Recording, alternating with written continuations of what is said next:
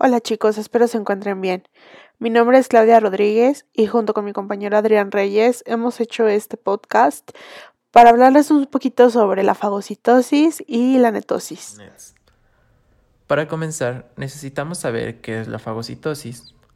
La fagocitosis es una forma específica de endocitosis, por la cual las células asimilan partículas sólidas entre las que se incluyen a patógenos, microbianos y productos de desecho. Este proceso va a ocurrir cuando un microorganismo logra cruzar la barrera epitelial y empieza a replicarse dentro de los tejidos del hospedador. Generalmente, estos microorganismos son reconocidos por los fagocitos mononucleares, también llamados macrófagos. A lo largo del tiempo se ha denominado de diferentes formas dependiendo de dónde se encuentran. Por ejemplo, las células de la microglía corresponden a tejido nervioso, las células de Kupfer en el hígado.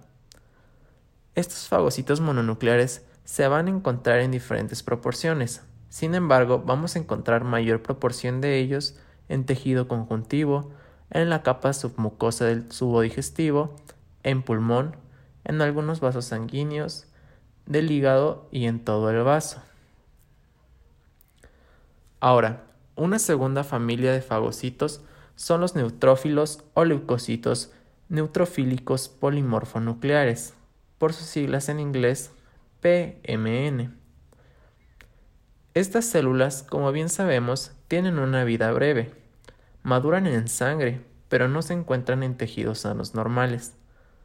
Ambas células van a ser de gran importancia para la inmunidad innata, ya que pueden reconocer, ingerir destruir sin ayuda de la respuesta inmunitaria adaptativa. Continuando con los neutrófilos, recordemos que tienen una vida media breve. Cuando estos neutrófilos son destruidos, son un componente de la pus que se presenta en algunas infecciones por bacterias extracelulares, que se conocen como bacterias formadoras de pus o piógenas.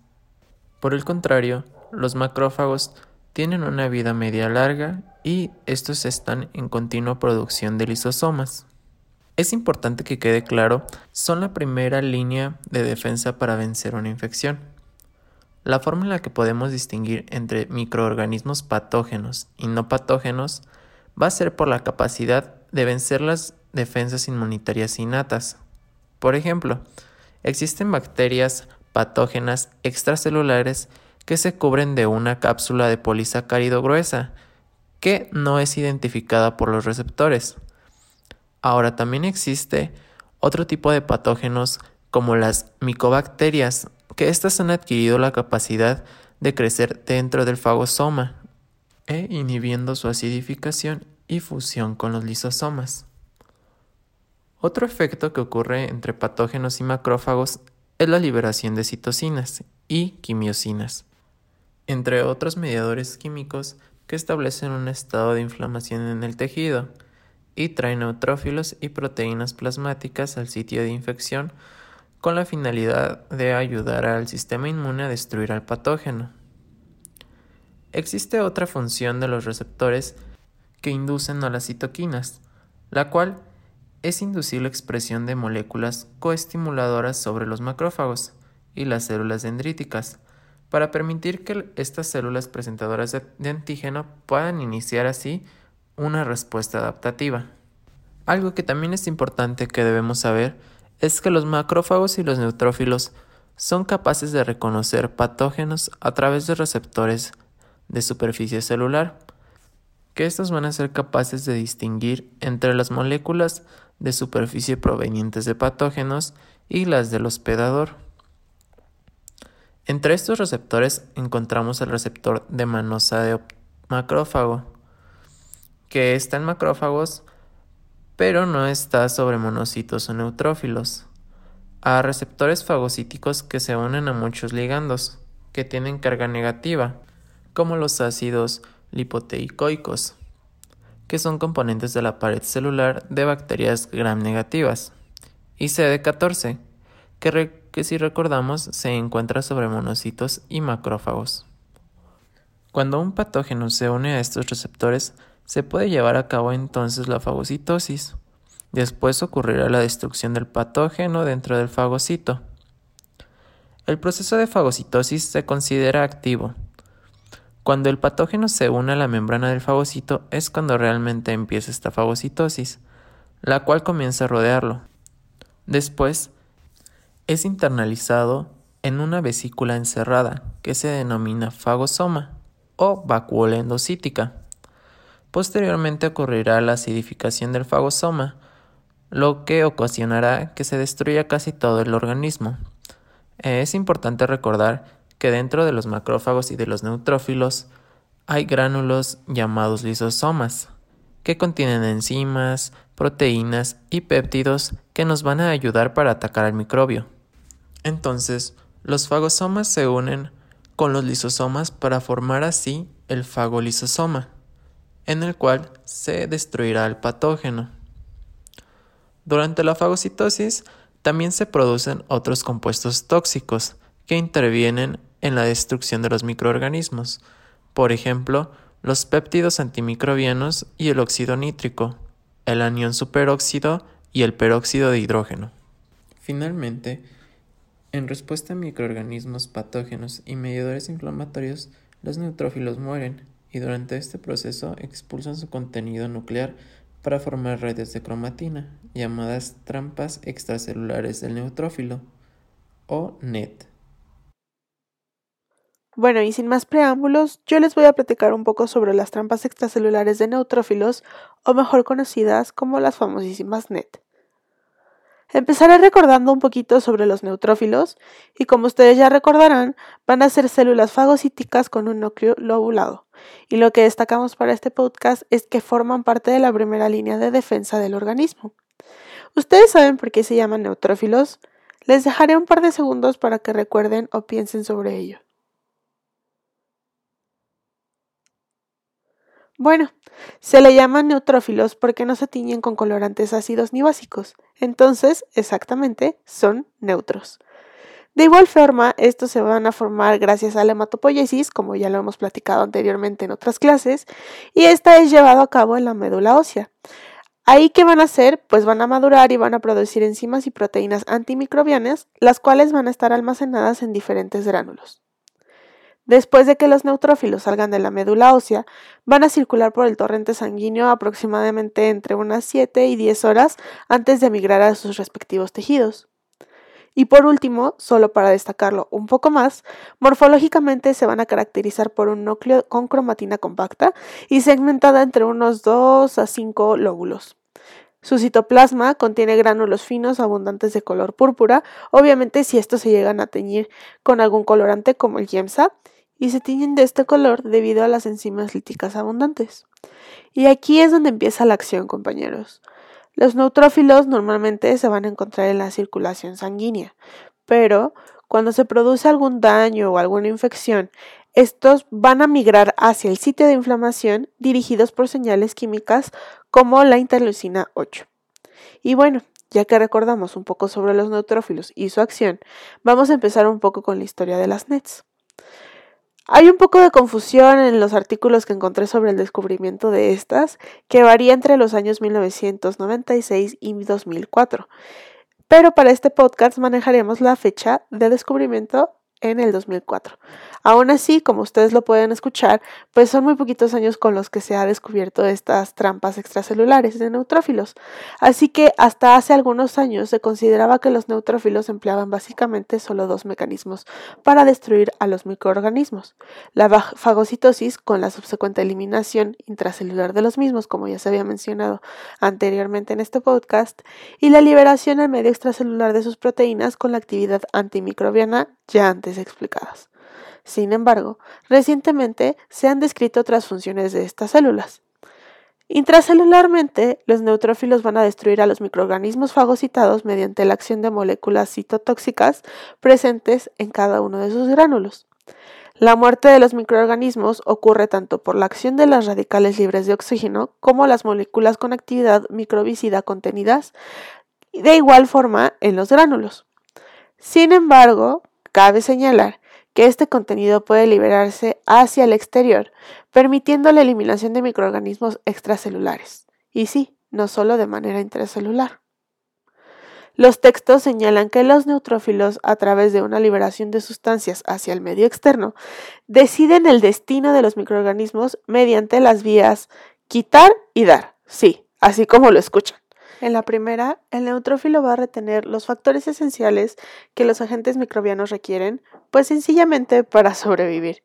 Y en la segunda vía, los neutrófilos van a eliminar pues de manera progresiva sustancias preformadas y sintetizadas de nuevo que contienen en sus gránulos, como la lipocalina, la lisocima y diferentes metaloproteinasas.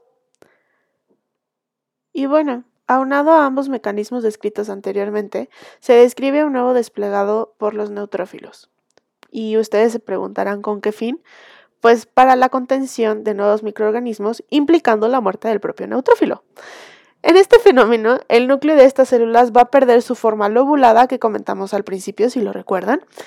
La eucromatina y la heterocromatina se van a homogenizar y van a romper su membrana y van a crear una disolución de los gránulos citoplasmáticos. Todo esto va a permitir que los componentes celulares se mezclen todos por ahí, produciendo la ruptura de la membrana celular y ser liberados al medio extracelular. Bueno, como lo pueden imaginar o adivinar, a estos complejos se les llamaron las trampas extracelulares. Y pues gracias a que son de los neutrófilos, se les denominaron específicamente NET, por sus siglas en inglés Neutrophil Extracellular Traps. Entonces, las NET van a ser esta barrera física, por así decirlo, que va a estar evitando tanto la diseminación de los microorganismos como el daño al tejido, ya que van a limitar el radio de acción de las moléculas tóxicas, participando en la regulación de diversas infecciones y procesos inflamatorios. Interesantemente, las NET son abundantes en los sitios de inflamación. In vivo se ha detectado en apendicitis humana, malaria, mastitis bovinas, entre otras muchas patologías. Incluso han sido implicadas en enfermedades tan diversas como el lupus y la preeclampsia. Ojo, en algunos casos aún no está muy claro que digamos cómo es su inducción y su formación. Se ha analizado y reportado que el componente mayoritario de las NET es el ADN. Sí, así como lo escuchan, el ácido desoxirribonucleico el cual va a formar fibras sobre las cuales se encuentran pegadas, por así decirlo, diferentes moléculas contenidas en el citoplasma o en los gránulos de los neutrófilos, por lo que el uso de la DNasa las va a desintegrar. Teniendo un esqueleto de ADN, da una superficie cargada negativamente en la cual van a estar embebidas moléculas que estarían mediando la unión de los microorganismos, posiblemente por interacciones electrostáticas entre los componentes catiónicos de las NET y las superficies aniónicas de estos. Y aunque la mayoría de los reportes señalan que el ADN que se encuentra en las NET son de origen nuclear, se ha demostrado que las NET producidas por los neutrófilos en respuesta al estímulo inicial del factor estimulador de colonias de macrófagos y granulocitos y posteriormente con el componente C5A, que es un componente potente del complemento activador de neutrófilos, basófilos y macrófagos que va a inducir la adhesión de moléculas a las células del endotelio vascular, se puede obtener un ADN mitocondrial y no nuclear, lo que no implica la muerte del neutrófilo ya antes mencionada al principio de este tema. Se han identificado alrededor de 24 proteínas asociadas a estas trampas extracelulares, haciendo el análisis de que estas son estructuras formadas, aparte de ADN, de histonas modificadas y proteínas contenidas originalmente en los gránulos o citoplasmas de los neutrófilos. Cabe mencionar que las proteínas más abundantes, representando alrededor de un 70%, son las histonas como la H2A, H2B, H3 y H4. Y con respecto a sus efectos sobre los microorganismos, se sabe que las histonas van a tener actividades antimicrobianas. Por otro lado, la elastasa, que es la segunda proteína más abundante en estas NET, representa casi un 6% aproximadamente total de las proteínas presentes y esta va a tener una actividad proteolítica. Y ahí les va una frase clave que espero que recuerden a lo largo de este podcast, ya que estas, o sea, la elastasa, va a ser la clave de la respuesta inmune innata, ya que presenta una actividad antimicrobiana y que pueden participar en la remodelación del tejido y de la respuesta inflamatoria local.